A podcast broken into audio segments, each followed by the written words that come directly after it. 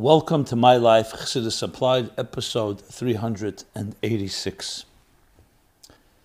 A happy Rosh Chodesh Shvat to everyone.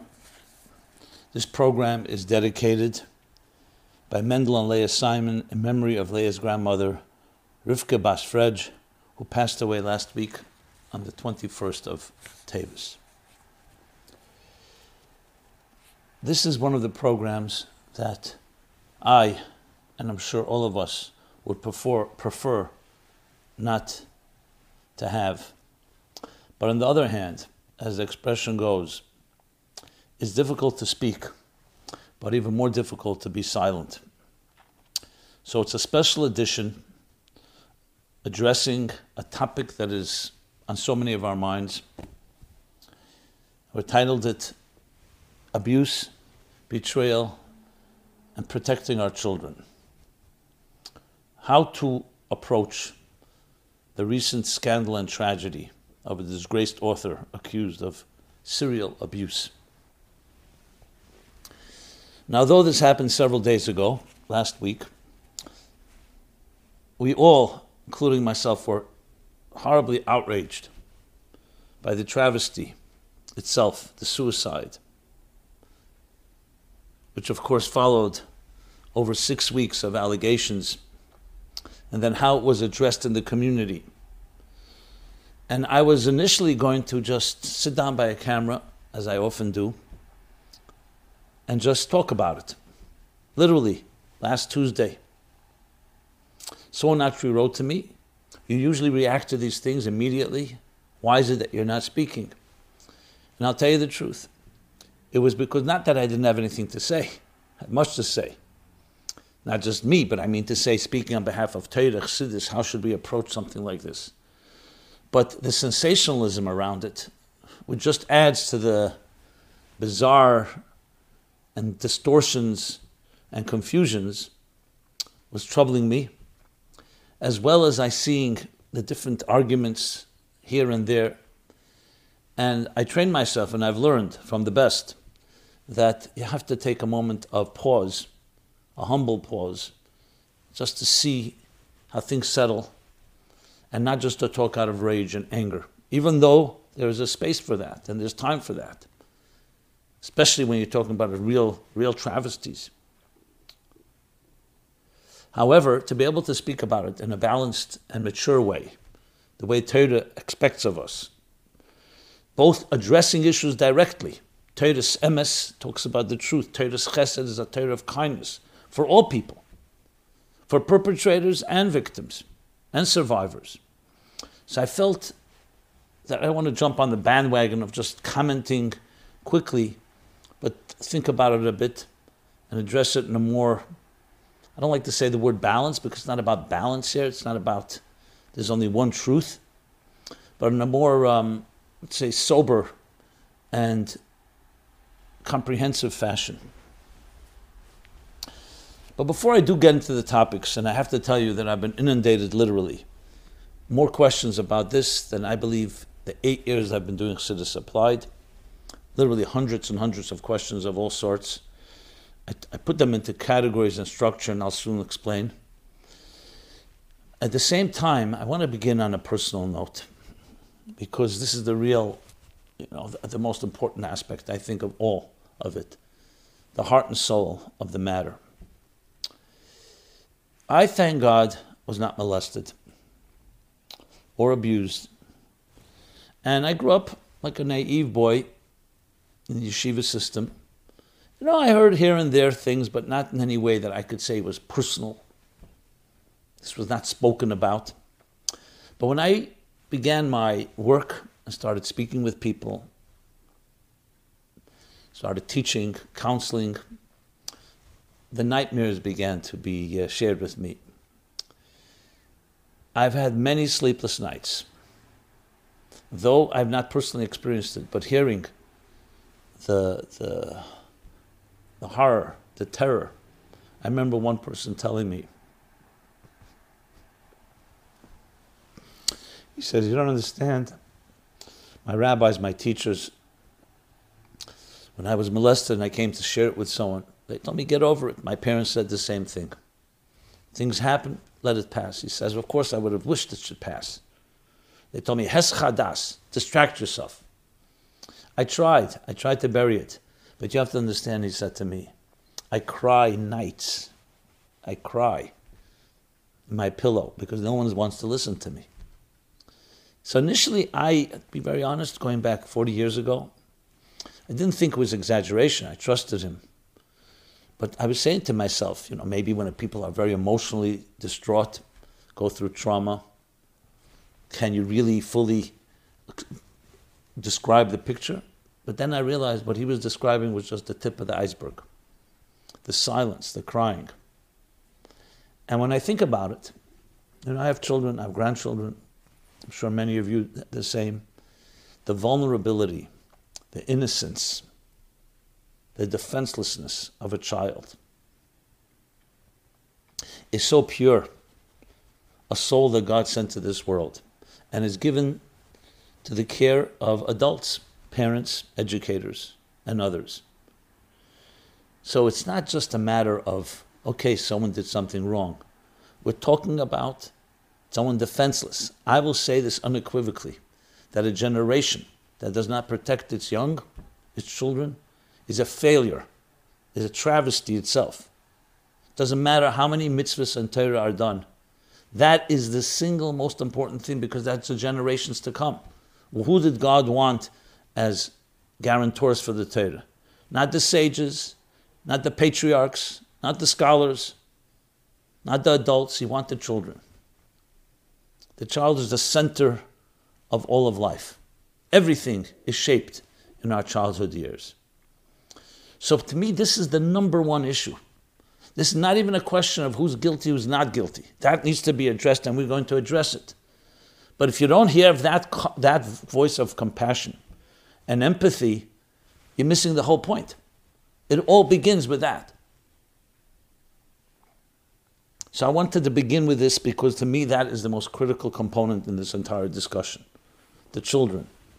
And for that matter, anyone that's defenseless. It could be a teenager, it could be an adult as well. Anyone that's vulnerable, and especially coming to a rabbi, to our leader, to a counselor, to a therapist, that makes it far, far worse. Every form of molestation is terrible. But there you're going to the person that you trust. And when the trust is betrayed, what do you do then? Who do you trust then? Because it's not an enemy officially. And then when you add into the equation the suicide that the author chose to take that path. And again, we're not getting into what in his head. Was it due to public shame? Was it due to his unable to live with himself? Was it due to narcissism? What he did to his family, to others? However you explain it, but that is also part of the major crime here. So, with that said, it reminds me of the verse right in the beginning of the Torah. There are two big questions that you hear that God asks a human being. First, the question posed to Adam, and then the question posed to Cain, to Cain. To Adam, the question God says is Ayeko after he ate from the tree of knowledge, he said, Where are you? I don't recognize you. You've betrayed yourself. You've betrayed the world. You've betrayed your destiny. You've betrayed history. I don't recognize. Where are you?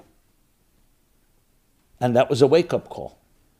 And the second question to Cain when he killed his brother Abel out of jealousy. And when God says, Where's your brother? He says, I don't know. Am I my brother's keeper? And then God says to him, Ma asisa. What did you do?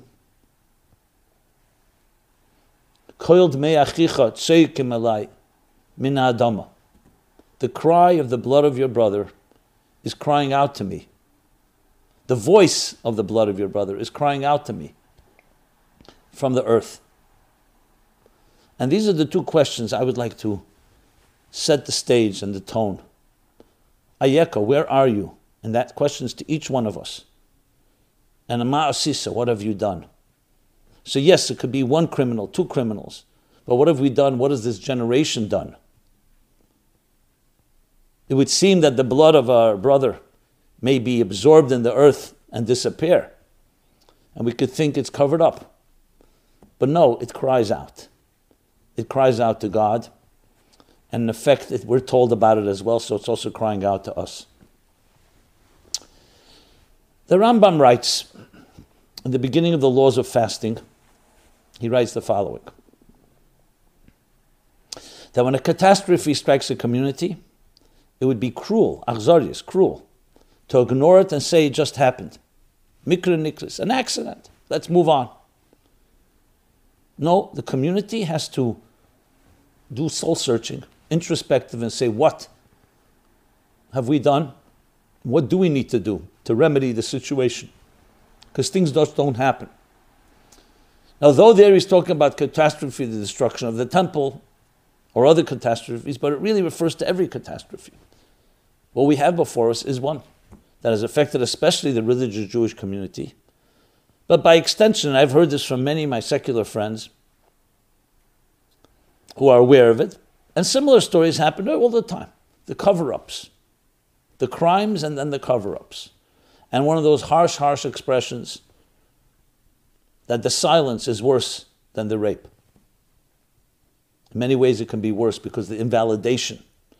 So, when we hear of such events, we'd prefer not to have heard of it. More importantly, we prefer it shouldn't have happened, but that it did happen compels us, it behooves us as a wake up call to look at ourselves, to look at the situation clearly, honestly, and to do whatever it takes, not just to find justice, but to do everything possible to prevent and to eradicate as much as we humanly can accomplish any such crime ever happening again. Now, that may sound unrealistic, but you begin somewhere. You have to begin somewhere. So, with that in mind, I want to address this topic, and I've broken it down into several subcategories, so to speak which reflect all the questions that came my way and many other questions that are out there. And here's I broke it down. First of all, the general Torah perspective on such a travesty and betrayal. As I mentioned, the Torah is a Torah of truth, a Torah of justice, a Torah of chesed, of kindness. So the Torah gives us a guide to both look at things both positive and negative, without denial, without cover up, addressing it in a healthy approach to things. Now, we all are outraged when something like this happens, but we have to make sure that our outrage should be channeled properly, and that's why we need a Torah as well. So, just as the Torah guides what is considered a crime and what is not considered a crime, and how you address a crime, it also guides us in our passing judgment, should we be passing judgment, and how we address every given issue. This is not to minimize any crime, but there's a healthy way addressing it and an unhealthy way of addressing it. So, the first thing we'll talk about the general perspective on events like this. Another is in- intervention and reporting abuse. How do we interview? How do we report? And you'll see many questions within that category itself. Number three is the community response. How has the community responded? What do you do when there's different responses? Number four, speaking with children. How should we speak with our children about this, especially those that have grown up on his books? Next is his books. How do we address that? How do we deal with them? Victims' closure is the next category. And finally, lessons learned and looking ahead. So I'm going to go in this order. Let's start with the perspective. The perspective is a combination of two very different elements. One is the crime itself, and number two is how do we react to that crime? What should we do? So, around 10 years ago, when I remember writing my first articles on this topic, and I believe I was one of the first to really write about it I'm not saying to toot my horn, I'm just stating it. You could check into it. I received a lot of negative criticism. How could you bring this to the table? It's something that should be kept private. It's very rare. Rabbis, very respectable and reputable rabbis called me. Some who knew me, some who didn't know me.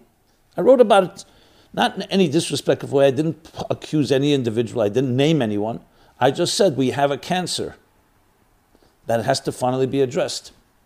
I was hearing about it, I was dealing with it. I know other professionals that were, but it was still very much in the closet, under the cover. Everything was covered up, almost everything. And I remember speaking to a few rabbis of the record, and they said to me, We don't find precedent in previous generations that this was a, a major issue. So, how could we just suddenly create a new precedent and come out the way you've come out with these strong statements of we must eradicate this cancer, this evil, this murder, soul murder, I believe is what I called it based on what my own experience and understanding of it. Where do you get this from? I was asked. So I said to them, Look, I don't know what was in previous generations. We weren't there. We could say that it existed and they dealt with it in, diff- in a, their own way. We could say it existed less. We could say maybe it was a pure environment. So either it was addressed in a much healthier way, or as I said, maybe it wasn't as extreme. But one thing is for sure that today, ask any expert and ask them is it something that is minor? A minor, like someone gets a scratch on their finger? Or someone sexually abused or molested or violated? Or is it something more serious? Just like you would ask a doctor, is this a small matter? Is it a superficial uh, wound? Or is it a serious wound? And we know from the Gemara, the Gemara in Sanhedrin, Hey Omid Beis, talks about Rav, who spent 18 months with a, with a shepherd in order to learn by these animals what is considered a permanent wound, what is considered a passing, superficial wound. Mum over, mum kavua. Why didn't he just know it on his own? Because God said, I created a world, go study. Just, we give a, just like we give a permission to a doctor to heal, you ask an expert. There were questions about when radio first became. Can radio be used to hear the Megillah or other mitzvahs? So it's not just a question whether you could hear it on the radio. The question is, how does radio work? Is it like just a megaphone? Which is also a question. Or does it actually alter Kail Adam, the voice of the person? So in other words, you have to study the chefza, the object. So I said here too, First, study what are the impact, the psychological, emotional, physical, intimate impact on a child, or for that matter, an adult that is violated, and especially by an authority, so called authority. So, to the credit of some rabbis, they actually went ahead and did that and came back and they said, You're right, we didn't know. So, in the most basic level, you could say some people simply don't know. Some people don't want to know. It's too, too horrendous. And then, unfortunately, there's another side to it. There are those who've told me, off the record, they say if you start digging, you'll never know how high you'll reach. Basically, suggesting that it's more prevalent than we want to know. And if we really open up, it's a can of worms at Pandora's box. Who knows what will come out? And I said, look, better it come out and let's heal it than just keep you covering it up. There's no way. Emes me'eretz titzmach is going to emerge at some. And it's going to be tremendous, besides Chil Hashem, desecration of God's name, tremendous damage just from that. So it's better to keep it under cover.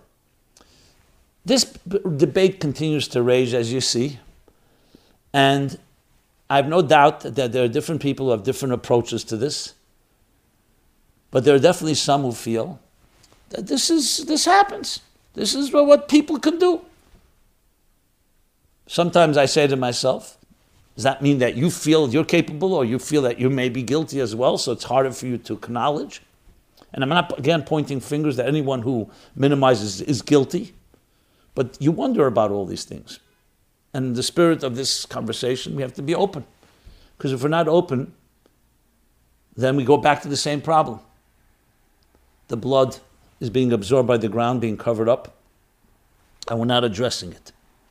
So the first thing is to understand the crime of this.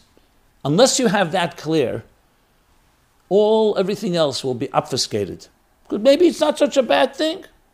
That, of course, I think very few people are going to say right now, especially openly. They may think that. The second, so let's uh, let's uh, let's for for argument's sake say that's not an issue. Nobody minimizes. it. But the fact is that you still don't hear from certain circles that outrage. You hear more about the shaming of the perpetrator or the alleged perpetrator, we should say, than about the shaming and the crime of the violation of those that were victims.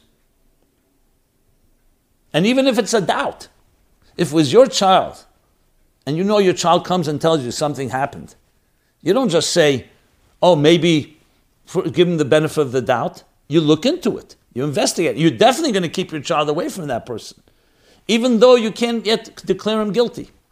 Which brings me to the second half of this, how the Torah looks at it. It is true, every person deserves a due process. There's a way the Torah deals with crimes. You can accuse someone, they have a right to defend themselves. You bring witnesses, you bring evidence, and you deal with it. But that doesn't mean that if someone's accused of something, you just ignore it and say, oh no, everything is fine because he's, he's presumed innocent. He's presumed innocent, yes, as an individual, but you still have to deal with the fact that there are that people are accusing this person of something, and not just of something, of something so damaging. And in many ways, it is like murder, and some say even worse than murder because it's not one time. You murder someone, you murder them. Cain killed Hevel, that was a one time thing. And still the blood keeps crying out. But here it's ongoing because the person continues to live with that deep wound in the deepest part of their soul. And that's why it's so vital to understand that. Because when it comes to such a crime, the concepts of Lashon Hara, slander, Mesira, informing don't apply. We're talking about even a safek Pekuach Nefesh, even the doubt of someone being in danger. You immediately have to act on it. And it still doesn't mean that the perpetrator is definitely guilty, but you have to do everything possible to protect the innocent. Because let's say, you know, someone is possible murderer and being accused of that. So you let him run down the street with a knife because you don't know for sure whether he actually murdered? Of course not. That's called the din of a redif. A redif means someone that's actually running with a knife. You don't have to wait for him to kill someone or prove that he killed someone in the past to call him to, to, to do something about it. So this is critical to distinguish between the two. And I will say absolutely the same time that outrage has to be channeled. Now, unfortunately, in this case, this individual chose to take his life, which is also a crime according to the Torah. Even if you want to defend it and say is the shame was too much to bear, but the bottom line, the Torah way is you face your accusers, you defend yourself. Now, what he's done, he's basically going to face a far harsher Bezdin, Bezdin Shalmaila. There, there's no he said, she said. There, there's ilma emes, there's only truth. So it's actually far, going to be far more direct. There, they don't need evidence and witnesses what happened, everyone knows, is, is recorded there. However, the Bezin Shalmayel, it's not my problem, not our problem. That the, the Abishter will deal with. But we are left now on earth to deal with this and address it. So the bottom line is the Torah's chesed, the kindness of Torah and the Torah's emes, looks at both things squarely in the face. On one hand, the emes of real crimes being perpetrated. Children, boys, girls, adults, men, women, and without going into all the details, accusing someone of abusing their position of authority. And not only that, a person who represented protecting children and abusing that very position, that is not a small matter. And any individual, and especially an authority and a rabbi, that dismisses or ignores that, it's a serious problem. You must look at it. At the same time, yes, if he was alive right now, he should be given the full due process. You don't lynch anyone. Even though when the news first broke six weeks ago, as I said, it all created a tremendous outrage. So you have to address it, address it in the proper way. So now the additional element that we can't find justice on earth and closure with this individual just complicates matters more, but we're going to address that as well. So, this is an overall perspective. Number one, that we must believe and acknowledge and speak to children or to anyone that accuses someone. We are here to listen to you. The worst possible thing you can do when someone has already been violated and shamed and hurt in such a way is to further hurt them by ignoring them or by minimizing or by saying or being skeptical. Obviously, it should be addressed and looked into in detail, but with sensitivity. Someone comes and says to you, Someone stabbed me in the heart. You don't just say, Oh, you know, are you sure? You listen with empathy. And then you do what you have to do to clarify and to find out the facts as much as you can. Which leads to the second part. Now, as far as the public goes, we are not here to judge anyone. It's not our job. God is the ultimate shafer, the ultimate judge. But we are here to do whatever it takes to make sure judgment is brought in, and justice is brought into place. That's why there's a Torah. And that's why there are rabbis, and that's where there are poskim, people who rule. And it has to be with those guidelines. Now, can a person who's been emotionally hurt be objective about it? Which is like what the argument some people are making? Perhaps not completely. So what? Everybody's subjective. And you take that into account as well. But that doesn't mean because someone's subjected that they weren't hurt. That's why you have balanced people. When I say balanced, people who are more objective, who are able to look at it, take seriously with accusations, and address them an appropriate way.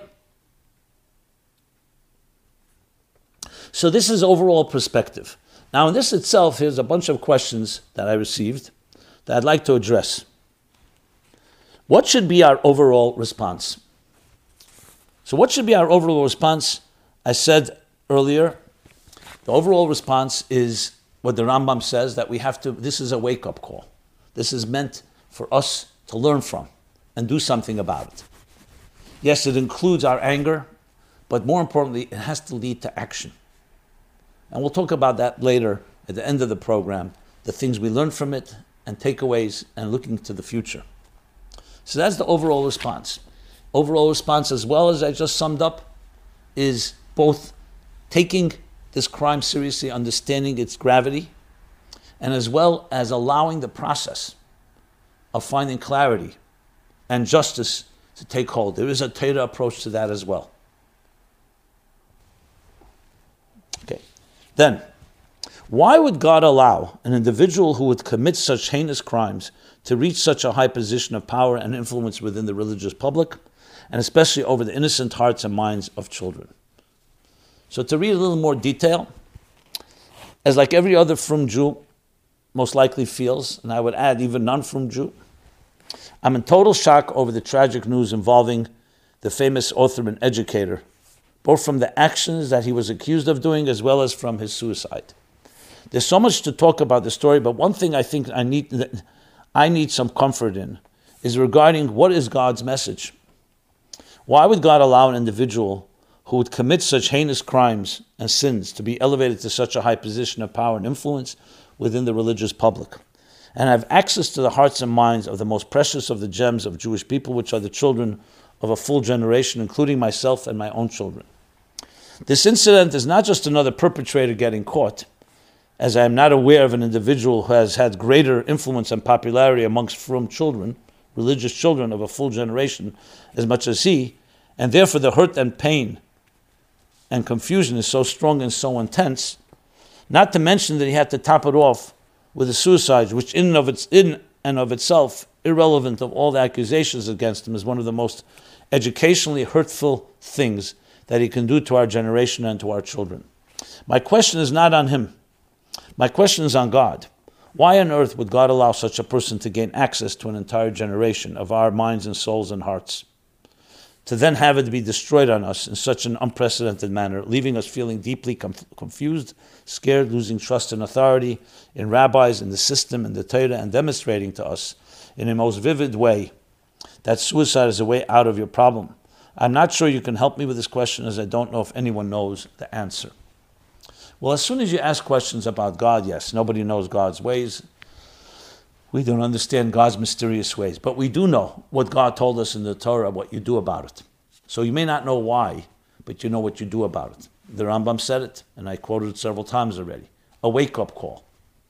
There's no question that when something happens, and may be a smaller event, and there have been already other scandals of similar nature, it's meant to wake you up. And especially now in the last days of Golas, before Mashiach comes, we're told, there's the concept of Yizbararu v'yislabnu hadvarim, that things will become clear, they'll become crystallized and clear. In other words, a darkness and an evil that lurks in secret is far worse than one that comes and is open. Like the Baal Shem Tov says about Anochi Amar Bayemahu, Anochi Haster Aster Ponai. In that day, in that mysterious day, I will cover and cover my face, a double covering. It's one thing when you know something is a problem. You know it's dark, but there's another when the darkness conceals the darkness. Concealment, silence, is worse than the crime in that sense. So, therefore, before Mashiach comes, we're told that there'll be clarity. That darkness will begin to emerge. You'll see it openly. So, sometimes it can look like the worst of times. But think of it this way after thousands of years, and you're reaching the bottom of the pot. So the, the, the pores are opening up, and the toxins are seeping out, and we see them. Of course, we'd rather they wouldn't be there. But once they're there, you'd rather see them than not see them, as painful as it may be. Now, again, people love denial. The easiest thing is it didn't happen, or you minimize it. But any infection, if you don't nip it in the bud, begins to fester, and then it turns into a monster. We, we are responsible, not because we did the crime, but we participate when we don't do anything about it. Perhaps this is the ultimate wake up call. That a person like this, yes, that achieved such popularity, such influence on children, and spoke, spoke about abuse, should be now found, or let's call it allegedly found, to have perpetrated the worst possible crimes, and then to top it off, as you put it, suicide. If that's not a wake up call, the only way to justify, and I don't even like that word, the only way to, to, to redeem, I would say, these events is to create a major historical, unprecedented revolution of reclaiming healthy intimacy and healthy sexuality. And there should be zero tolerance of any perpetration from any person, and especially those that are in leadership positions rabbis, teachers, educators, authors, role models. Zero. I would say even below zero tolerance if there's such a thing. That's on the sur mera level, on, on, on avoiding the negative. And the positive level, a tremendous, unprecedented historical initiative to educate children, teenagers, men, women, adults, parents, educators of what it means to be what it means to be a human being, what it means to have a soul, and what is healthy intimacy. God created sexuality and intimacy. It's not man-made. What is the healthy form of it? What is an unhealthy form of it? I'm not even talking about abuse and molestation. That's obviously those violations are the worst. I'm talking about even on a very regular basis. It could be not healthy even if it's not violating someone else. What is a healthy, healthy attitude? The time has come to speak about it in modest ways, with tznius, in humble ways, in the right way.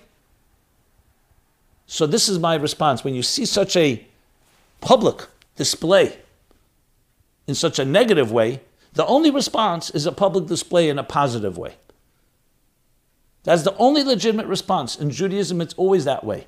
In these week's chapters, which is interesting how much it fits into these themes. What do we learn about? Today we're beginning Parsha Boy. What are we learning about? The darkest of times and the brightest of times, all in one chapter. The Torah could have divided and said, first the Golis Mitzrayim and all its horrors and genocides and killing and bondage and slavery and all the and all the yes the, the crimes perpetrated and violated the violations and then open up a new chapter this is the month of redemption and then on the 15th of the month the Jews marched out of Mitzrayim no in Parsha Boy you have the last plagues, the darkest of plagues, including the plague of darkness, which is also darkness, a darkness to the point that you could even feel it. It was so dark, it concealed that it could be dark as well. And then the other plagues. And then, as you hit the bottom of the abyss, rock bottom, the light emerges in the same chapter. Because that's how Judaism teaches us, the Torah teaches us. The darkest can bring to the brightest. And we read it in the beginning of Exodus, in the beginning of Shmois. Kashayano Esam, as they were oppressed and afflicted, Ken Yirba v'chen Yifritz. In direct proportion to that, they thrived and they flourished. Which is a lesson, perhaps the greatest lesson in all recovery and all healing. And that is that oppression, affliction is terrible, but it gives birth to the greatest growth when you allow it to do so. Now, of course, we prefer not having that. But once it's happened, that's where we are now. We need to be able to say in this year, beginning of 2022, in the month of Tevis, end of Tevis, beginning of Shvat, Tovshim Pei Beis, that yes, a horrible thing happened. Horrible things happened. But it was also a year of Geula, of we began to redeem, we began to elevate what is healthy intimacy, what is healthy sexuality, what is a child. And we began to answer the question, Ayeko, where are you? And Ma'asisa, what have you done? With the goal, not just an accusation, to do something about it. Reclaim your true identity. Reclaim the identity of our children as neshamas, pure souls of God. Reclaim our true dignity of the entire human being and human race. And I'd even say the criminal himself is also a godly creature. Look at the tragedy of that. Look how deep he's fallen. So, though, yes, justice is necessary and you have to bring them to justice and bring the crimes to the surface, but at the same time, the goal is not destroying the person. The goal is that he do tshuva. He chose not to do that in this world. So now he's going to have to deal, as I said before, with God himself. But the goal ultimately is not just to prevent the negative, the absence of abuse, but on the contrary, the embracing of love, of true love, of true intimacy, of true healthy relationships, of what, what true intimacy should be like. That we can build families and homes in a sacred way and bring children into this world and grandchildren, as has been done over the centuries and over history. So, this would be my response in addition to other points that we've made. Hi, Rabbi Jacobson. Thank you for taking the time to address this. I'm really struggling with the story. Firstly, is it really true? There is so much conflicting information on the in the media. If it is indeed true, I feel so deceived. I grew up on his books. His stories taught me so much with so many social, emotional issues I had growing up. The stories were so practical and relevant. Removing them from my bookshelf will leave such a void. Yet I cannot look at a book knowing what kind of double life he led and the countless people he harmed and still does because of the way he chose to end his life. I would love to get your perspective. Uh, thank you. So, as you can see, I've already answered some of these questions, preempting them in my opening, but still, I want to address the question itself. So, there's two sides to this there's the betrayal you feel, and then there's the individual. The individual and this is going to be necessary to discuss, especially when we speak with our children, fell to the law's depths. And you'll say, how am I, how, how am I assuming guilt? We'll say allegedly, but clearly been accused. And some rabbis say that absolute evidence. I am not sitting in judgment. We're talking about what was what was been told to us and what we know. Regardless, let's not talk about the individual. Conceptually, can a person fall to this level? Absolutely. So you have to say to yourself that as much as you learned from what from his books, an individual is an individual. Adam and I'm not comparing them at all, Yitzir Kapav Shalkosh Baruch God's creations, ate from the tree of knowledge. The Jewish people, the Der Deya, that enlightened people who went out, left Egypt, and received the Torah, and 39 days later built a golden calf. Avodah Zarah, one of the harshest crimes. Actually, comparable to Gilui Arayis, to sexual impropriety. So the concept that a great person can fall is not, unfortunately, not not, uh, not uh, un- unthinkable. It's happened. The greater a person, the greater his temptations are. Now, again, I don't want to call this person a great person. He may have done some great things, influence people. I mean, based on what I'm hearing, maybe he wasn't so great. But even you were to assume that he had great talents, and God gave him these talents. So that's the first thing you have to distinguish between a person did good things, and we'll talk more about that, whether one negates the other. But at the same time, a person can fall, and that's what we have to separate from. So, what you learned till now from him or from his books, we can't invalidate that. Why, you would invalidate yourself. It's your lessons that you learned. You may have even learned it from negative places. The concept of tshuva itself is that a person may have done something sinful, and then they learn from it and they do tshuva. So you can learn from things that are negative too. But especially here, there have been many positive lessons. Now, I'm not suggesting it's easy, but then comes the second half. Like in anything in life, things that happen to us don't define us. Whether, we've been, whether we were victims of a violation or of a betrayal, which is obviously not as extreme, but still, emotionally and psychologically, it doesn't define you. What we have to come to separate is what happened, happened, does not define me. I learned things. Now I decided I don't want to have any books of his in my home. It's your choice. We'll discuss that later in that part of the section where we talk about the books. You have to feel free to not be trapped and identified. So I'm not saying it's going to it comes easily. It may take some time to get over it. But at the end, you want to free yourself and say, He does not have a hold over you, where you are bothered that you've been betrayed, that you've been deceived, and at some point to be able to say, it's his problem. It's my problem because what he's done to me, to the community, but I need to heal from that independent of this individual. And that is the healing process of how we separate from things that happen to us to whether we identify by them. We may have suffered, and we definitely have suffered as the people, as the Jewish people, as individuals, as community, especially now, but we are not sufferers. It does not define your identity. That's the critical thing to keep telling yourself. And a practical way to deal with it is focus on things of growth, the values that you hold on to, embrace those that you love.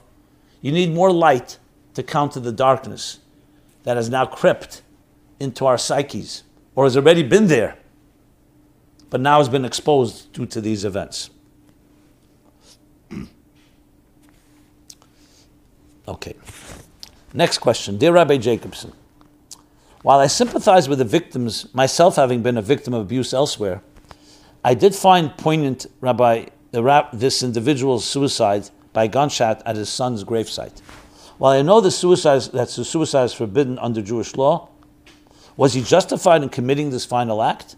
In a sense, his life was over, and he might have been able to do some tshuva again, I am not going to sit in judgment over any individual. That's not what we do. That's what the Torah tells us to do. It does demonstrate a certain cowardice, as some people say. Now, you could say he went crazy because of the shame and suddenly realizing that his entire reputation that he built up will be destroyed. But did he think about his wife and children? Did he think about the community? He definitely did not think about the victims, did not think about forgive, asking for forgiveness, doing tshuva. So again, I'm not going to come to any final judgment, but um, but it seems to be that he's going to have to answer to someone of what happened here. Not only what he did, but how he also ended it. And the dramatic thing doing it at his son's gravesite. Uh, yeah, I mean, you can read into it as manipulative, as trying, just like his note, to just try to leave a legacy that of doubt that people will think he's real tzaddik, or some other ways. Clearly, he was a brilliant person and brilliant people can also cover their tracks in brilliant ways and leave so called doubts. But then when you think more clear headed, see what's going on here. If a person is really honest person, you face your, your accusers. You know, it's not like there was a reason to believe the accusers all conspired against him. For what reason would they do that? So, bottom line is, this is he's going to have to deal with God himself on this matter, and we have to deal with what we have to deal with. Another person writes, perhaps this question can be asked from a few different angles. On the subject of viewing another person favorably, yes, Havdan kol adam lekafschus, we have to always look at a person favorably. I always thought that viewing another person favorably in the spirit of Ahavas Yisrael, love another, shalom, peace, and al chavercha, and do not judge another until you're in that person's position,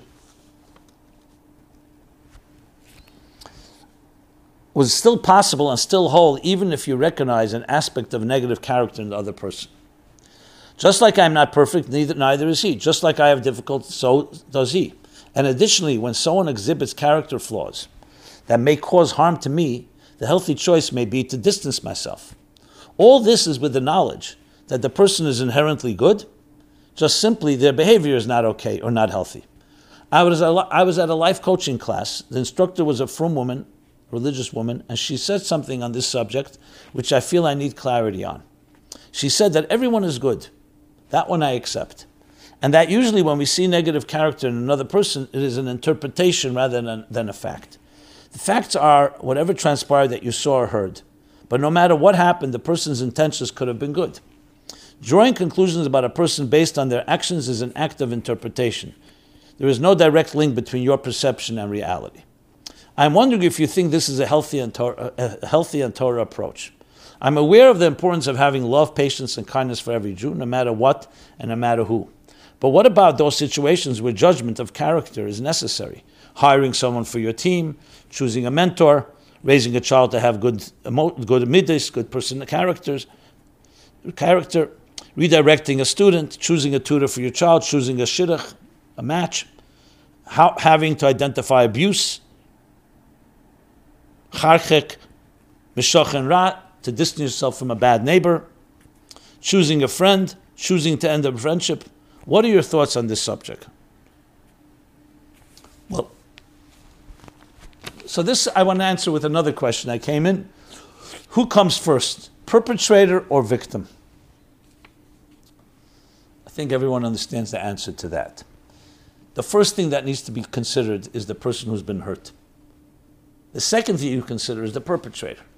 And now the perpetrator also has a right to defend themselves, can be is assumed innocent. But it also depends on the level of the crime. If you're talking about murder, soul murder, repeated murder, even if it's an accusation, but it's an accusation coming from many people, you can't take that lightly. You can't just say, okay, you're going to find limut chus, find some justification. There's serious crimes to be dealt with. And what about the effect on the victim if you minimize it or you whitewash it in some way, you, you, uh, you ignore it. Is that not consideration? Why are we only considering the perpetrator? It's a little lack of balance here. So the response is, of course, these messages are true. Even for the harshest crime, we still look for merit. But we have to look for it and we have to address it. We can't avoid it. And I think the issue is not whether the person has a right to, for justice, the perpetrator, the question is, do we also minimize the crimes as a result? And I think that's the key balance that I've been addressing back and forth here. So the crime, the, the victim always comes first, and then the perpetrator. Because both are lives. Why is one life more valuable than another?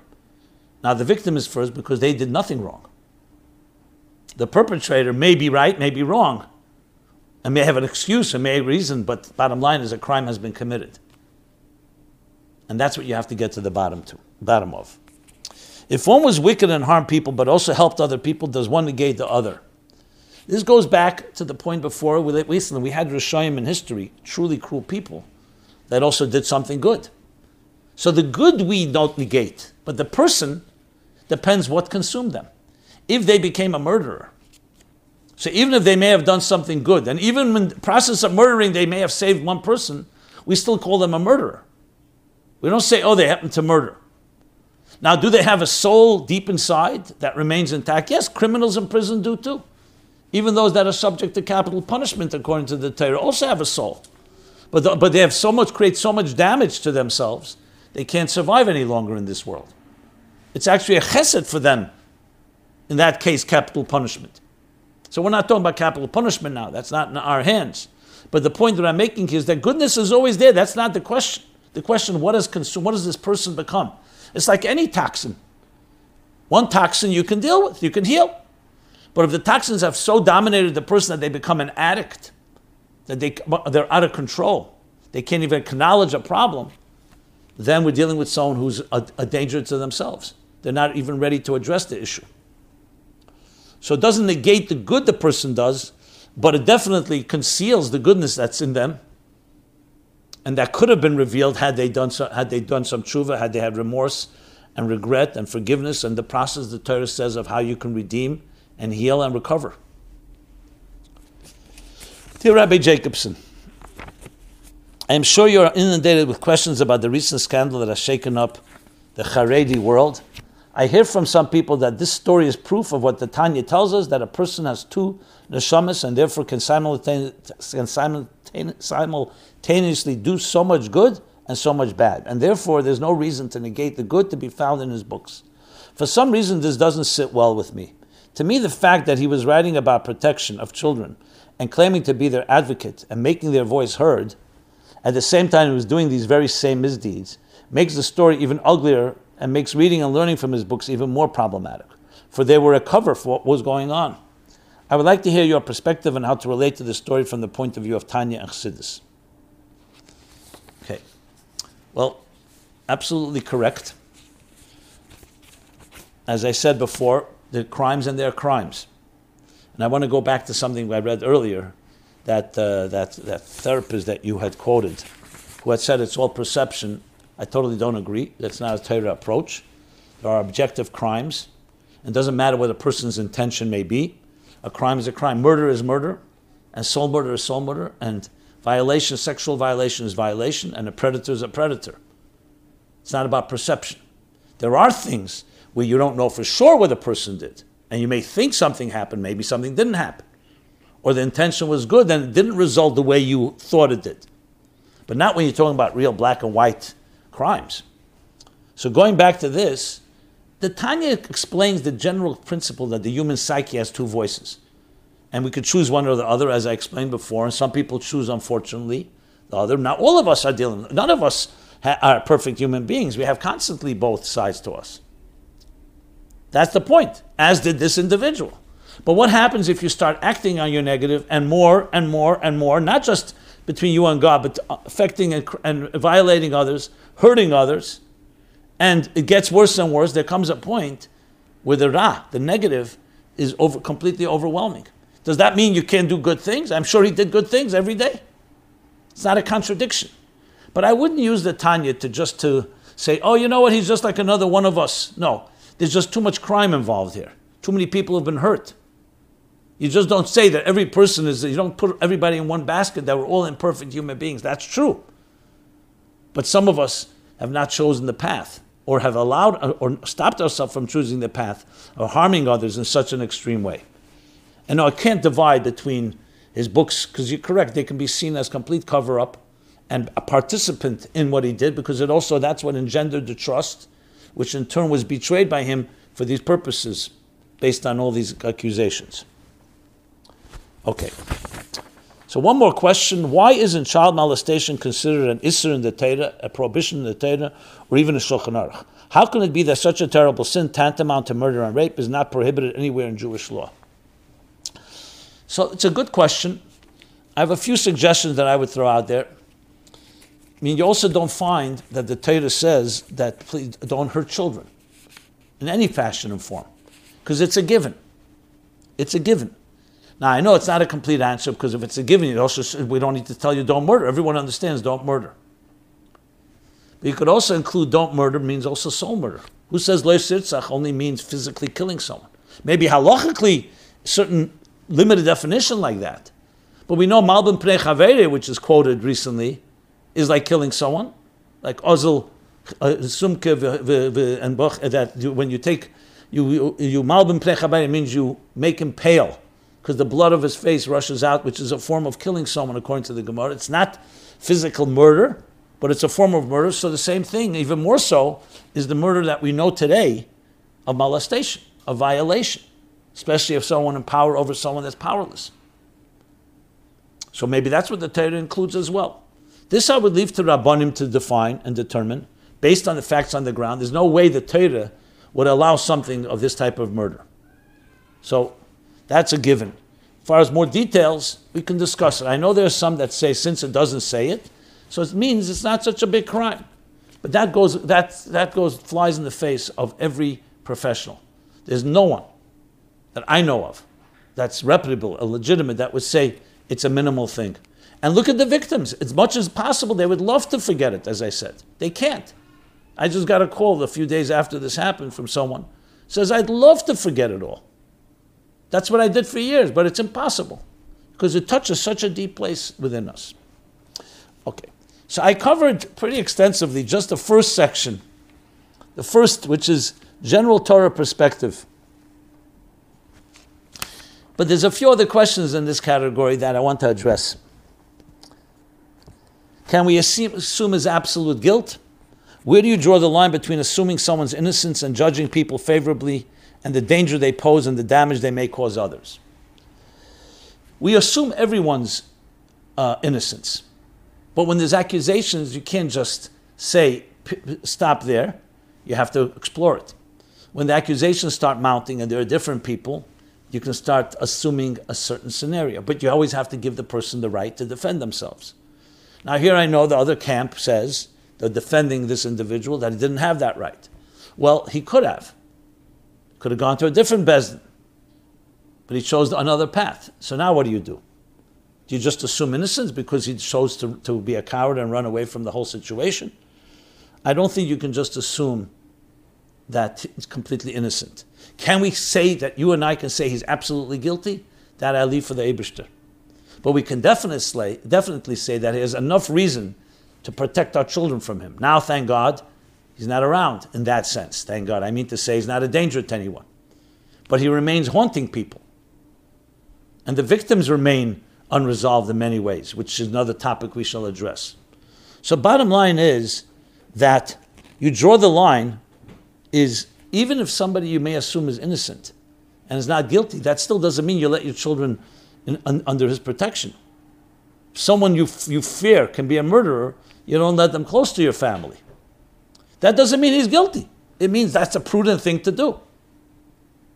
So I think that's where you draw the line. And again, we're not here to make any final judgment on someone. But we are definitely here to address an issue that is clearly an issue. There are human beings out there that are claiming and crying about what was done to them. You can't ignore that either. They're also, also, they are first and foremost voices that need to be heard.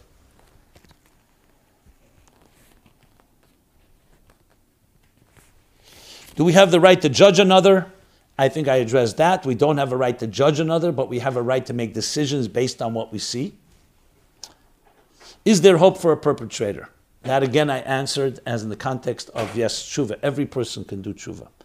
Every person can repent, every person can return, but they have to go through a process. It's not just, oh, I regret what I did or forget what I did, let's just move on. No. Tshuva requires a lot of things, mechila, real remorse. It's a real healing process. In this case, unfortunately, um, it's not happening on this earth. In heaven, God will take care of the rest. Okay, now let's go to the next, next section. Intervention and reporting abuse. Do the laws of Mesira and Lashon Hara apply to a sexual predator?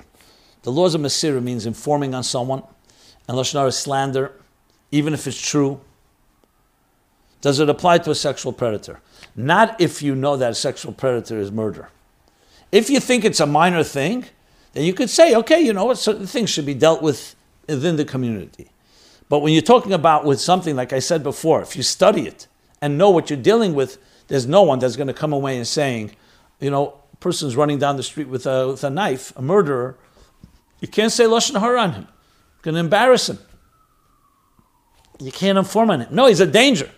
As a matter of fact, the first thing you should do is the next question can we report them to the police? Absolutely. You're talking about a danger to society. You're talking about danger to innocent people. It's the first thing that should be done. Every good Rav should say that. And I ask any Rav who doesn't say that if you saw the person with a knife running down the street, you don't say, let's convene the rabbis and let's see, and maybe We don't want to embarrass him. No, because any second he can kill someone. And especially if you know he's already used the knife or he's accused of using the knife. So as soon as you equate it with that, everything changes.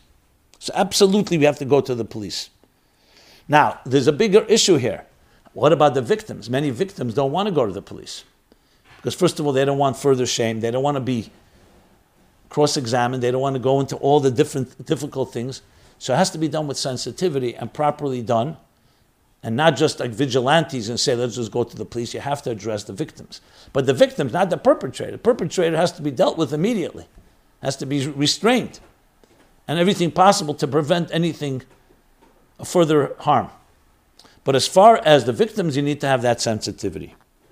Are we allowed to publicly shame a perpetrator to prevent him from harming others? So here we have to discuss what public shaming means. To go out and just create a lynch mob of just shaming someone because we're outraged is not the right approach. But to publicly announce and done with good author- right authorities and Torah authorities that say this person is a danger, stay away. And especially if the person was warned and you don't see them in any way doing anything, going to therapy or in any way restraining themselves, then it's not a matter of public shaming, it's a matter of public protection. And you had no choice but to make that announcement. But there's a but there's a line where you don't want to cross, where suddenly all of us are just publicly shaming somebody.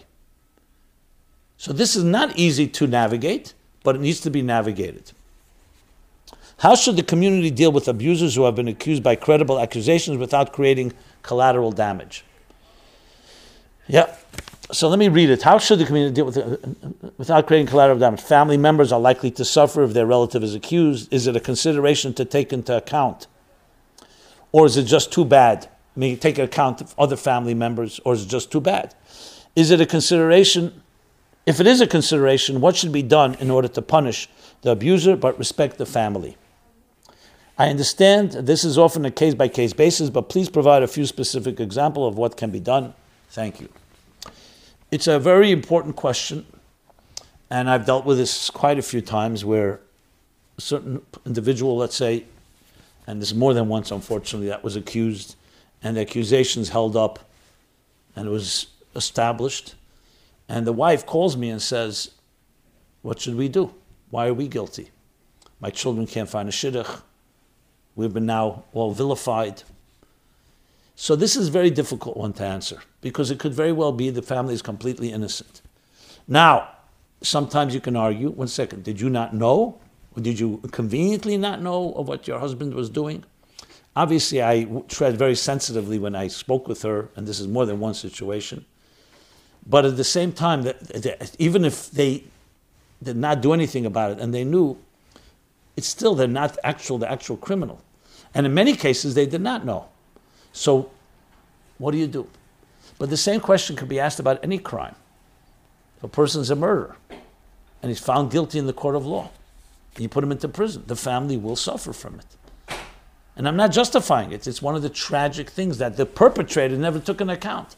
Not just what you're doing to other people, to your own family, to your wife and children, or to your husband and children, whoever it may be. So I don't really have a full answer to this question. It's one of the sad facts that people are hurt in the process. There is collateral damage. As authorities, as people looking at it, you want to do the minimal and minimize you know, help the family, help the children process it. We're definitely not part of it. Children of a perpetrator. And that's also part of our compassion. Not to just vilify everybody. But the fact is, human beings are human beings. But the Torah never says we're guilty by association. If someone's father or brother or sister or anyone is accused and is found guilty, that doesn't make the sibling or the parent or the child guilty. So we have to be wise. Just as we're claiming and we want justice for the for the for the victims, and we want we also have to have justice for the people who are suffering that are by extension, siblings, relatives, and others, but never in a way that's a cover up and minimizes the actual crime. That's critical in this whole process. Okay. So we've dealt now with two of the subjects. I still have to deal with quite a few more. And um,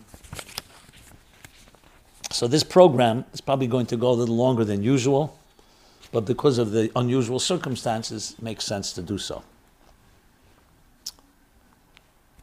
The next is the community response, which means how have we responded to this? And here there's also a whole bunch of different questions.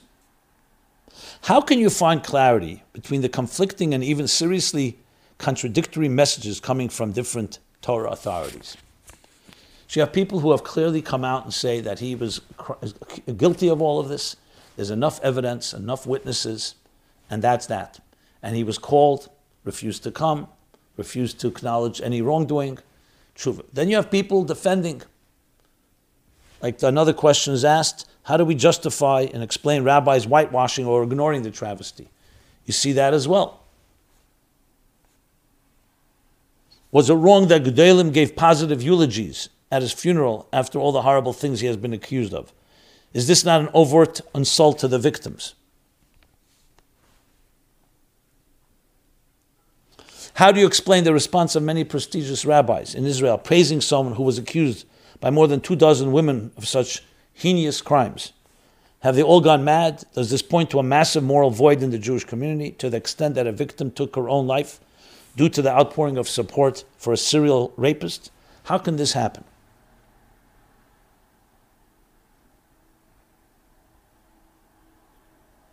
How was he even been able to be buried in a Jewish cemetery if he killed himself? Doesn't halacha prohibit this? And then, other side of things. Not to minimize what the victims went through, Chaz but I find it hard to believe that the rabbi, Rav Elio and Tzfas, doesn't have his own personal agenda. If a victim speaks out, yes, I for sure believe them, but he played judge, jury, and witness at the same time, and decided he was guilty before hearing them out, hearing him out. Yes, if this happens, the abuser should be called out and jailed, but it should be done right. There wasn't even one police report opened. It all started from a left wing magazine who was happy to disgrace from people, regardless of this, that, if the story is true. To clarify, I'm not saying it's not true because he was once a respected person. You quoted, the Rabbi Elio was quoted last week about 22 women coming forward, but can everything he say says be trusted? It seemed as if it was a bit of a witch hunt on a personal, and a personal, on a pers- or a personal vendetta. I would appreciate some clarity. So here you see, I read this even though I'm sure some of you are not happy that I read this position because it, it, yes, it repulses me as much as so many of us because this even attempt to somewhat try to suggest everything is fine by saying that the other rabbi has an agenda. Uh, but nevertheless, I read it because there are these conflicting arguments out there. Now, let me be perfectly blunt as I understand it. And I really I don't want to cross any lines here. But I think it's vital. Someone called me who was very, very hurt by this whole experience, and he was hurt mostly, besides the crime, okay, a criminal, and that's horrible and terrible, that rabbis and others should somewhat whitewash it, as I read, and ignore it. And how's that possible? I mean, are they in it with him? Can we not trust rabbis?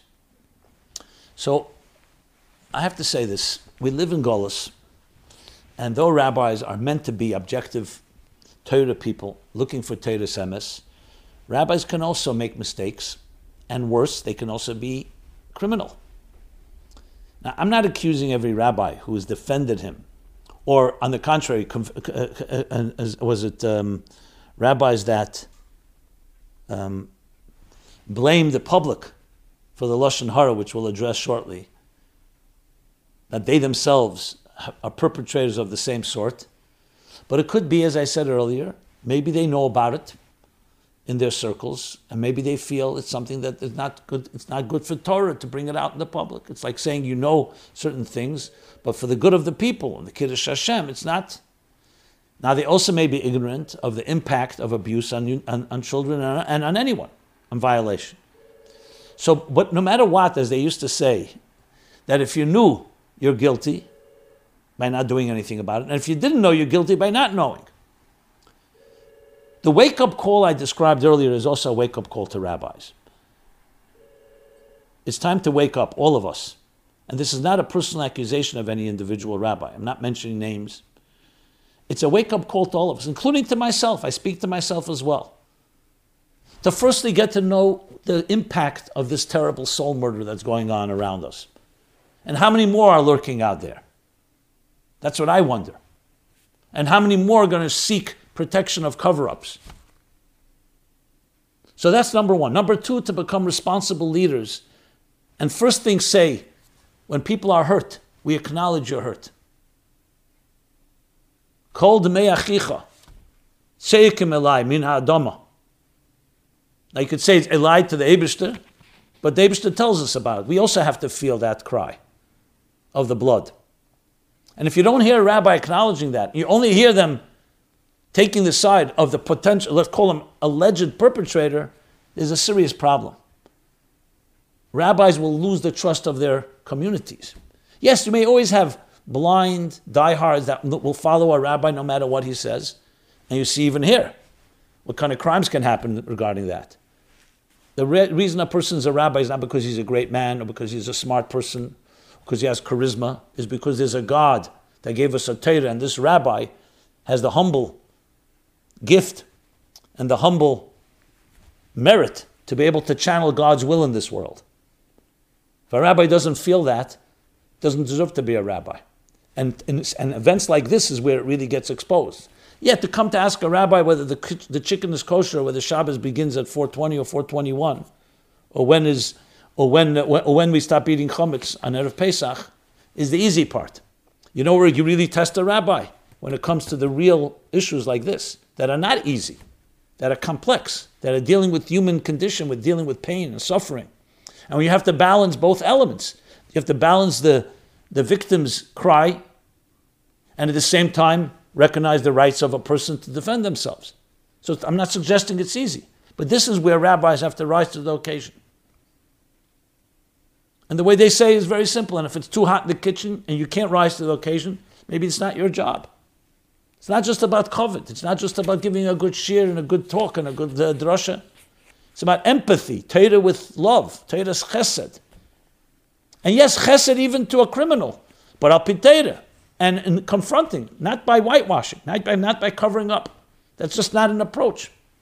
Lesamed al dam and the cover up from Torah point of view is even worse. That's why the first thing you need is a person to misvade that he acknowledges his crime. If he doesn't acknowledge his crime, the crime is far worse. Because it's one thing you made a mistake, but another thing that you justify it or you say it never happened. That lie is far bigger crime because then, then there's no healing. It's like someone said, I don't have a disease. What do you think is going to happen? So we're dealing with the situation, just as it says, that Soikim Alaimina Adama, it also says Emes Titzmach. There's an Emes in the earth. Yes, the Eibershter threw it into the earth, but it's there. It will emerge today or tomorrow or the next day. This event is a historical wake up call for each of us to both individuals, and I go back to the rabbis. And I'm not here to preach rabbis, I said I'm talking to myself. A wake up call to create an unprecedented call of zero tolerance of any such things any longer. And on the contrary, start teaching our children, start teaching our adults what is healthy intimacy. What is a human body? What did God want when He created Zachar, Nekeva, Bara, Esam, male and female, Adam, Achava, and all of us? Why did He give us sexuality? Why do we have these, these parts of the body? Teach the sanctity of it, the gift to give birth to create life in a sacred and beautiful and holy way. And the more you teach the positive, the more you preempt the negative. And zero tolerance of the negative, even more than zero, as I mentioned before. So, one more thing regarding this topic. How would you respond to rabbis that blame the public Lashon Hara for murdering this author? They blame the public, the public lynching that so shamed him that he had to go to take his life. Well, first of all, just like we don't judge anyone, we don't know what the reason he took his life. Is because of the public shaming? Was maybe just a narcissist that just continued his narcissistic behavior. Instead of, if he's a Torah person, face your accusers, defend yourself, bring all your rabbis. No problem. Bring your evidence, bring your witnesses.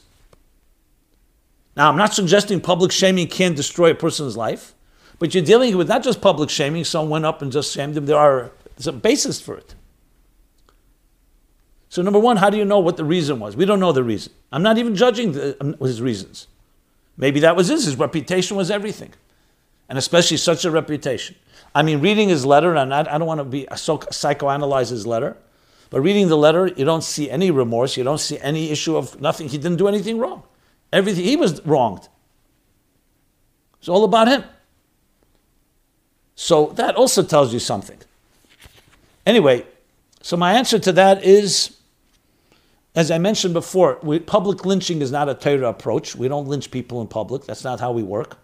But if a person's a danger to others, and you see out of the window somebody running with a knife, and you and you and you see a bunch of kids or others standing in the street, you don't say I can't publicly shame him because if I say he's running with a knife, everyone's going to know he's a murderer or he's a potential murderer. You yell to everyone from the rooftops, from everywhere, get out of the way, there's a murderer down the street. Now, he may not have murdered, but it's a safek pekuach nefesh also. And especially if you know or you suspect that he did murder and did hurt others. So though public shaming is not the way we go, you, you call someone to a din Torah, you do you take them, you do everything possible, you report them to the police, and you, and you give the, the due process. But at the same time, you can't wait. It's like a fire is burning. Let's first uh, make sure nobody's publicly uh, shamed before we put out the fire. No, first you have to put out the fire. If it's your child, even 1% safek doubt that could be hurt, you do whatever it takes. And I think, again, there's a balance that's needed, but that's the response I would give. Okay. Now let's go to the next category. The next category is speaking to our children speaking to our children. What should we be telling our children? How can we protect our children? Parents are all scrambling how to deal with their kids on this issue. What to say to them, how to say to them. And this is also, of course, addressing the books, which we'll talk about in the next section. Now, I spoke about it before. I read a question about someone felt betrayed, as so many thousands of others who grew up with these books, who grew up with this person as a living example, a person who they were inspired by, has inculcated Jewish values in people, even dealing with issues like this, which makes it so much more ironic, if that's a, a mild word. So, speaking with children is a particular art of its own. And I see again this is as a wake up call and an opportunity. Let's not look at it as we have to, we have to um, clench our teeth and um, like f- and and and uh, what's it called that I want to use um, force ourselves as we speak with our children, but look at it as an opportunity for education. Now, of course, we all wish it didn't happen. We all wish we didn't have to address it. So with children, let's make a few things clear. Every child, you have to speak al his way, his or her way, depending what age, depending their personality and character, depending what questions they have. As a good parent, this is an opportunity to think like your child. Now, if a child doesn't even know about all of this, and it's something you can just ignore because the books don't exist or that, that's not even a question, obviously that may be an approach, even though you can say the child will find out. So when they do, you can discuss it with them. But assuming a child does know what's happened here, has heard the news, especially people who have the books at home and have learned from them and grown from them. And especially if you, as a parent or an educator, has learned and taught these books or read them together. So I think this is a tremendous opportunity. Again, each age according to its way to f- talk about a few key things. One is about the very fact that everybody in this world has a good and a negative side to them. Yes, the idea from Tanya, divine soul and animal soul. And people make choices. In most cases, the choices are good choices. There are people that sometimes make terrible choices, and it gets worse and worse. And you can give examples. You can give example of a person who begins to steal money from someone, then steals more money and just gets away with it, and it becomes worse and worse. And explain like an infection. If we don't put a band-aid on an injury, the infection can grow. That's why we go to a doctor. We take antibiotics. Whatever it is that we do to make sure it doesn't grow. A fire, you see a little spark. You don't say, oh, big thing. The spark can become a flame, a larger flame, and it can create damage. Human beings are same way. Using Lashon from Dechi el Dechi, you do something small, not addressed, it can get worse. So we learn from all of this. We should learn from this. You teach your children that we all are all that way. Unfortunately, there are people, and an example, again, use your discretion how much you should say and not say. An example here's an individual that first a little fire, he was born a beautiful child, good education, and whatever happened, we don't know. Maybe he was molested, who knows? That's not an excuse, but who knows? And then things started to happen, and he got away with it.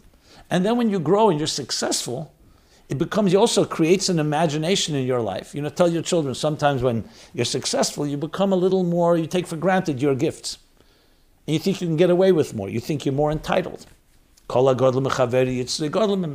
You're smart, you think you can cover up. And find examples. Not to say we're comparing ourselves to him, but just lessons. Because it'll make your children learn from it. And then say, then they're people who really have come to a point where they end up, unfortunately, have killed another person, physically, or spiritually, or emotionally. It's terrible. And sometimes it's someone who's done a lot of good things. We see this. Yochanan Kohen Gadol, 80 years he served.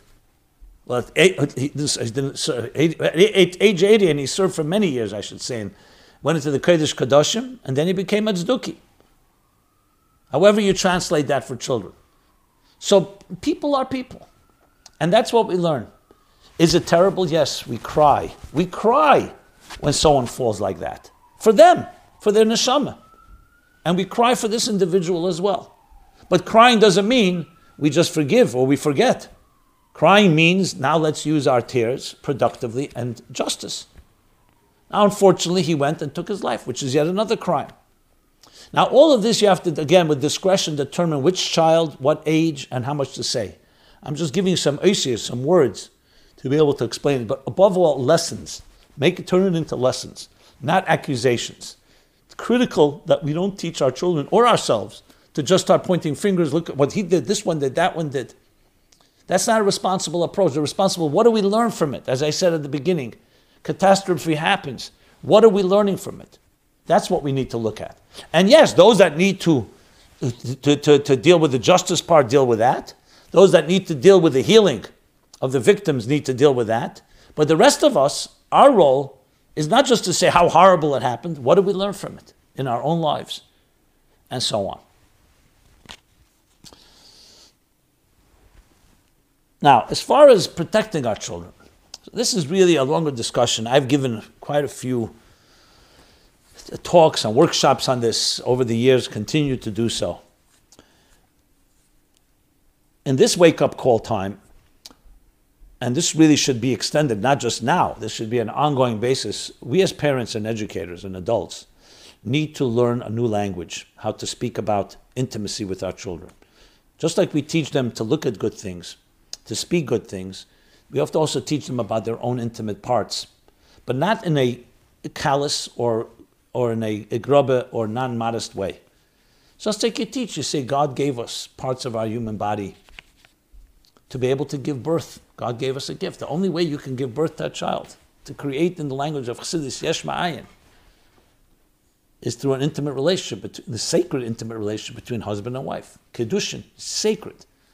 And that's why we reserve and preserve these parts of ourselves for that and that alone. It's like going into the Holy of Holies. Teach your children what it means to go into the Kodesh Kodashim. That is your private parts. Now, like anything that's very powerful and holy, can also be abused, can also be hurt. So people talk about telling your children, giving them the license, telling them, no one has a right to touch you, no one has a right to in any way inappropriately come and share. You will be listened to, you will be respected, you will not be accused, you'll not be feel in any way. Now, even with that, we know it's not that simple. Children think differently. And children naturally trust. They trust someone, and then their boundaries are blurred by that person, especially if he's a manipulator and grooms them and does all these things and finds the needy ones, as we all know, all these uh, signs of predators. So I'm not suggesting we have an automatic formula. Really, there isn't. But the more Kedusha, the more holiness you introduce into your home and to your relationship with your children, with yourselves, husband and wife, siblings, older siblings, the more sanctity spills into the consciousness and even subconsciousness of our children. There's a lot more to say about this, and I'd rather reserve that for its own discussion. But I do want to add one cr- critical thing. which goes back over 10 years ago when I began writing about it. The zero tolerance in schools, in camps, in any environment where children are. That's easier to enforce than you may think. It's harder in a person in a home. It's harder in a therapeutic situation. But in schools and camps, we can demand it and we can even legally enforce it. You could have cameras everywhere. You could have rules that it's not, not allowed for any adult to be with a child ever alone. Definitely not sleepovers. And with therapy, I think we need to put in. I remember when Tylenol, they discovered the cyanide laced Tylenol that killed a few. So Tylenol went through a big dilemma what to do. For some said, you know what, it'll blow over. Some said, no, this is. Uh, ultimately, they came out with an unbelievable solution that we are going to use this, this tragedy of the few people who died to create a whole new unprecedented protective caps, which then became the standard in all medicine. So they were seen, and not only not ignoring it, but learning from it. We have to create new preventive measures in therapeutic situations. Besides, in many situations, an adult should never be with a child or be with anyone in a way that compromises them, that could compromise them. Question is, what do you do? Part of therapy is private. So whether there's a camera that must be running so everything can be checked, or other things. I mean, we need to put our heads together, but there are things we can do and we must do. It's a real wake up call again in the area of prevention in every possible way.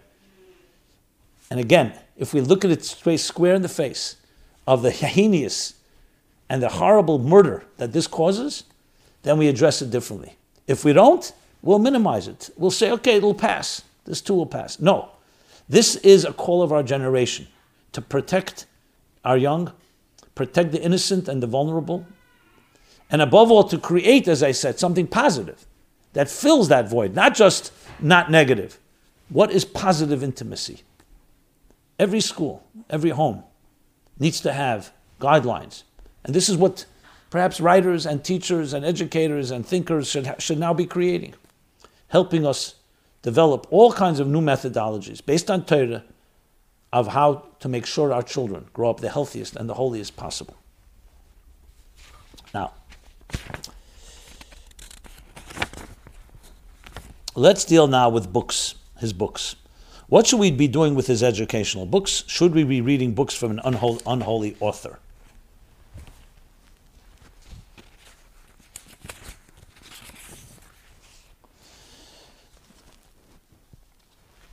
there are very serious and personal questions. These are very serious and personal questions, and I hope if you choose to answer, you will do so without connecting it with any story from the news. Dear Rabbi Jacobson, there was a philosopher named Martin Heidegger, Heidegger, Heidegger, whose books added a wealth of knowledge to the field, but personally he was a racist and a member of the Nazi Party. And after the war, he never apologized or disavowed his association with the Nazis. This poses a problem in academia where some say we should not read his books lest we show any support to someone who was a racist. Others say we absolutely should read his books because the knowledge is so good, but we can make a separation between the books and the author who was a morally repugnant person. Similar questions can be asked about Aristotle, who wrote that it's wrong to commit certain averas. And one day a student walked into the barn and saw Aristotle doing the same avera and same sin, and asked how he could do that when he preached against it, and Aristotle, Aristotle famously answered, That was Aristotle, the philosopher, and this is Aristotle, the man. I bring this up because this week there's been a community scandal where an author of children's books has been accused of abusing women. Some people are burning his books and posting videos on social media. So I ask, what should be our appropriate response? On the other hand, if his books have good content and can help people, maybe they should still be read but with a separation between the book content and the author who is accused of terrible abuses. But I can also imagine a situation where if we keep his books and we have a guest over for Shabbos who we didn't know was one of the victims, they would be very uncomfortable and be traumatized by seeing his book and his name on our shelf. So, what should we do? Of course, we should show every measure of love and support to victims of abuse and help them in any way they need. But if we apply today's standard of cancel culture to every historical figure, we would ha- cancel King David after he did things wrong, and we wouldn't have the beautiful book of Tehillim or we would cancel Moshe Rabbeinu after he hit the rock and we wouldn't have the Torah.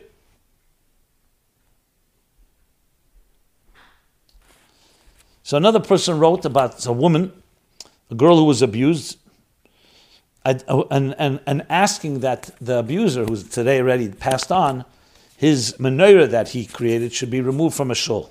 I don't know what people are expecting to be the outcome, but as someone that leans to the right in politics, I can't stand the cancel culture. If we must rid of the books, then the logic can lead us to what the girl wants, removing the menorah. I promise you that the holiness of the menorah, where thousands have sat beside it and cried their hearts out over the years, is far greater than the great evil of the sin.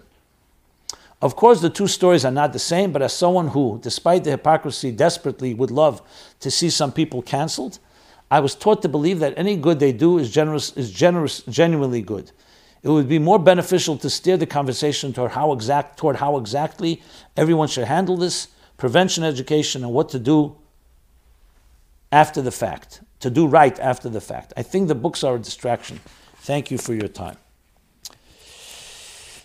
Well, as far as the halacha goes, you'll find many different nuances about books written by people, either dubious characters or people who are actually apostates or people who did terrible crimes. So there's the halacha on, on the books, but then there's also the immediacy of it. At this point, we're not talking about something happened thousands of years ago, a thousand years ago, hundreds of years ago. And the question is, is there any redeeming factor in these books? You're dealing with a haunting presence of an of an alleged abuser and victims that are their wounds are open. So there's a common sense here as well, not just what's the letter of the law, whether you could or you can't. Remember, his books are not Torah Shebalpeh.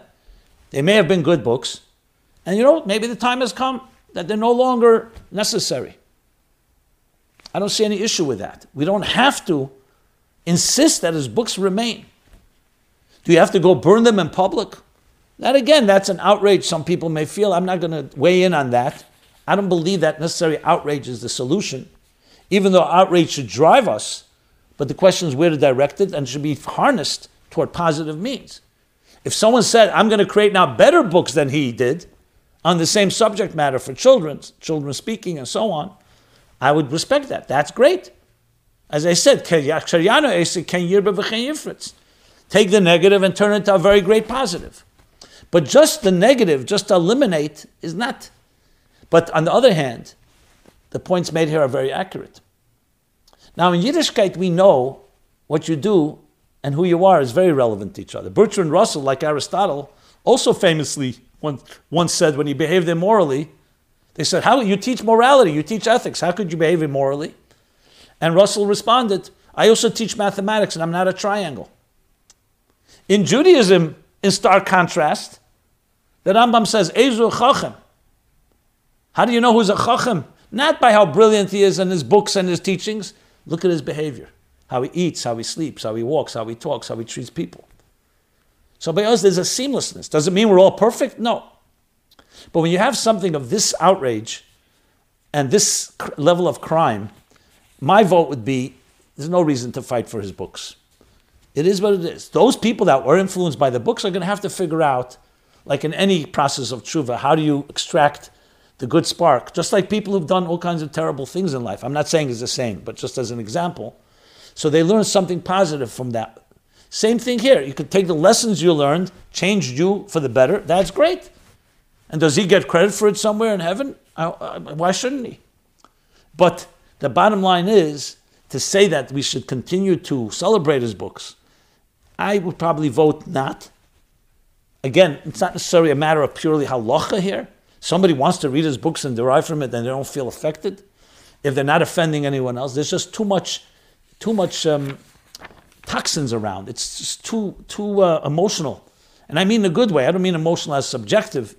It's just too close to this. Like it's like it's like the, the the the embers are still burning of this burning building. So why go there in a place that's so sensitive? And can be hurtful to so many people. And especially that he ended his life in this fashion. So that's my approach, approach I would take to, toward this. As far as what's a greater crime or not, I can't answer that. Someone who's been hurt by someone, who's been raped, who's been violated, doesn't want to see any reminder of that person, I think they have a right to demand that. I think objective people should look at it case by case and determine yes, where yes, where not. That's how I look at it. I don't see it as something that we can easily, you know, I may not be offended that somebody, I mean, I, there are many things in this world that were created by people who are horrible people. We may not even know that they're horrible. We don't even know who created it. But if you do find out, and especially someone who's been hurt by it, like if you suddenly had something from a major Nazi that would be placed in a public display and celebrated, I could see people complaining. What, how could you do such a thing? But there's also the other extreme of cancel culture. You don't want to go to the other extreme of just, uh, just literally destroying anything because it may offend somebody. But here we're talking about as again, it's in the, in the, we're in the shadow. We're literally, it's like the crime just was perpetrated. The blood is still is still warm. In that situation, I think we have to take a far more stronger approach. Time passes, and this will be forgiven. And not, not that he's forgiven, that will be forgiven, and his book, some people will say, has some merit. Discuss it then, but I don't think right now is the time to really get into this debate. Okay. So let's look at victim's closure. Okay. Victim closure. I want to answer the question should we be reading books from an unholy, unholy author? Well, this goes back to the question of there are halachic discussions in this, whether someone unholy author you can read the book even though the person may be unholy. It's case by case, and there are nuances. I don't want to go into all the details that has been discussed by others. I've saw some good talks delivered on this topic. I could definitely refer you, but uh, I don't want to digress either from the main topic that we're addressing here. But especially, in, again, right now, I would not read books from this unholy author because of the reasons that were described. As I said, the blood is still warm. Okay. Next question victims' closure. What can the victims now do to get closure and find justice? Do we continue to pursue justice and humiliate him after his death? Are we allowed to defile his memory for revenge? Can the victim sue his family and his estate for compensation for their injuries? How, could, how should one think about the suicide of one that caused others harm? So, a little more breakdown. Dear Rabbi Jacobson, this week there was a high profile suicide by a famous children's book author who was accused of using his position to force improper relationships with women and others. He took the coward's way out, and by doing, doing it before a court trial, he deprived the victims of seeking or seeing justice. What can the victims now do to get closure and find justice? Okay.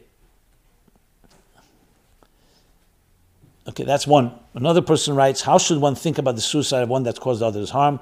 If their suicide is not a good outcome, how should their misdeeds be addressed while avoiding suicide? If one was wicked and harmed people, but also helped other people, does one negate the other? That I addressed already earlier. How could there be a halacha that does not allow for someone who dies by suicide due to mental health to be buried in a Jewish cemetery and to be mourned by Shiva? This seems so insensitive and inconsistent with Torah values. It feels cold and cruel. I know that today they assume that they did tshuva a second before they died, so they follow, allow them to be buried. But how can there be such halacha in the first place? What if they didn't do tshuva? How is such halacha justified? Thank you for your amazing platform of My Life Chassidus Applied. It's incredible and has helped tremendously this last year. If my father-in-law Olav Hashalom committed a grave sin of physical abuse toward my niece, and she confessed and she she she uh, she uh, described it after he passed away. Are we to continue giving him? Our niece has many emotional problems because she said he abused her. We don't know if it's true. My father-in-law isn't here to respond. Okay, so there are halachas about carrying someone leaves this world and they never stood took up in a court of law or they committed suicide in some other ways. First of all, we need to realize there's a Beis Din shel Maalah. Things are not over. That person will have to face God and the heavenly court. Now, does that give us a measure of peace? It should to some extent, because right now we can't do anything directly with that person. You can't confront them. At the same time, can you, for example, sue the state for damages? It's an interesting question. I would think that you could. And uh, but I think Rabbanim are going to have to weigh in on this, and I don't like to go into psakim, psakim and halachas of this program. But let's talk about the emotional side of closure. It is particularly complicated when there's a suicide or a person dies in general and you never gotten forgiveness and closure. This is also true with parents and children, even for lesser crimes, but especially one of this nature. So this is going to require a lot of work, to be very honest. Because again, you're going to have to separate. I'm talking now to any person that was hurt. You're going to have to separate between your hurt and you. You were hurt, but it doesn't define you. You're going to have to learn that he did not control you, even though he controlled you in the abuse. But he does not control your future. And that's a healing process. Is it easier if you find justice and you confront and person asks for forgiveness and you and you give and you and you grant forgiveness because you feel it was sincere? Obviously. But this makes it more complicated. So closure is going to be a big issue. But I want to say a few things about closure. Besides, obviously, the right to the outrage, the anger, the right to speak and not be silenced, the right to cry. I think ultimately the greatest redemption and healing will come when you turn your pain into growth, where you become a tremendous advocate for what we spoke about earlier this historic opportunity, unprecedented opportunity to create a new generation that looks at intimacy in a far healthier way, that does not allow and tolerate any type of such crimes. I have seen people who've been molested and hurt turn movements and helping others who've been that way. There's a Gemara that says, The Talmud says, someone who prays for another, God answers first to you. You get the answer first. In other words, by helping another, it helps you. And that is a very powerful way of healing. But everything in stages, you need people that you can trust. Regaining trust is going to be extremely difficult because once trust has been betrayed and abused, you start saying, How could I trust someone else? That's what happens. That's part of what a wound does. So that needs work and patience. And we can't just expect a victim, or I would call them a survivor, just to say, okay, now I'll trust. It's going to be very difficult. Children, especially, where the wounds are so deep and almost beyond our control because it's like someone cut something inside you. That cut is there. You, you can't do anything about it. But you can learn to heal from that too and take that negative energy and turn it into positive energy.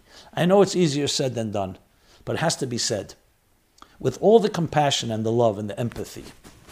And there's no question that if rabbis and leaders and teachers and educators and uh, anyone that considers themselves in that position would also reinforce and validate this approach, that would also go a long way to healing.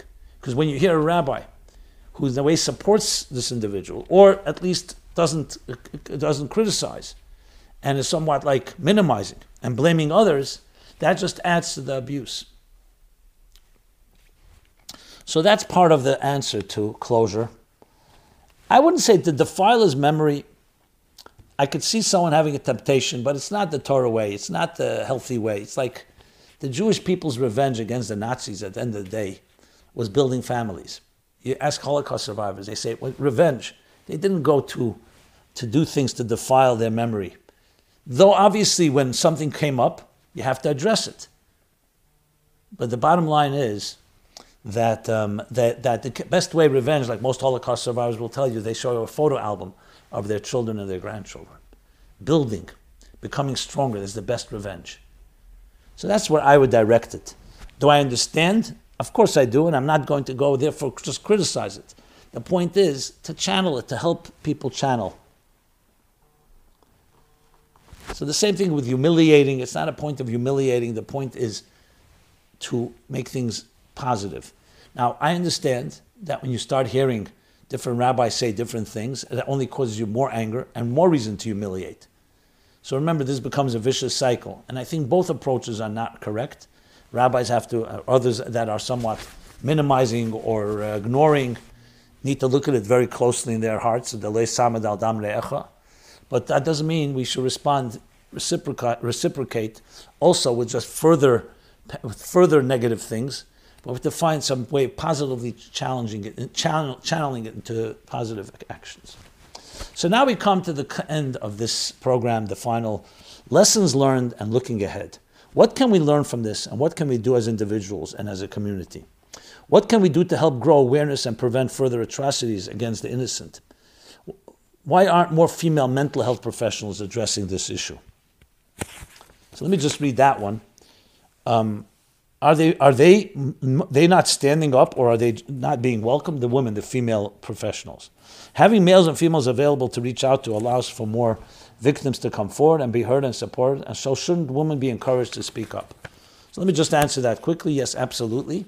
Women, many of them have even deeper um, empathy and have a, a certain sense. And remember, this is a crime, unfortunately, against women and men. So I think weighing in for, on all levels is critical for all people. Which leads me now to my final remarks. And I say final, I don't think this is the end of the story, but at least for now.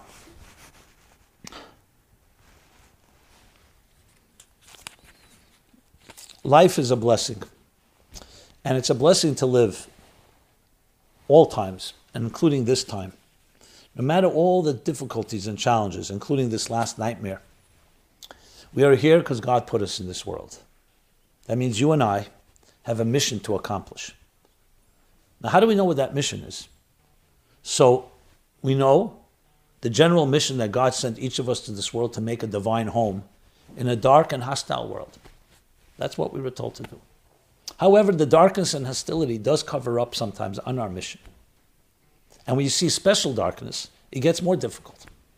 And that's why we have the call of God to each of us. Ayeka, where are you? Are you recognizing your mission? Are you aligned with your mission?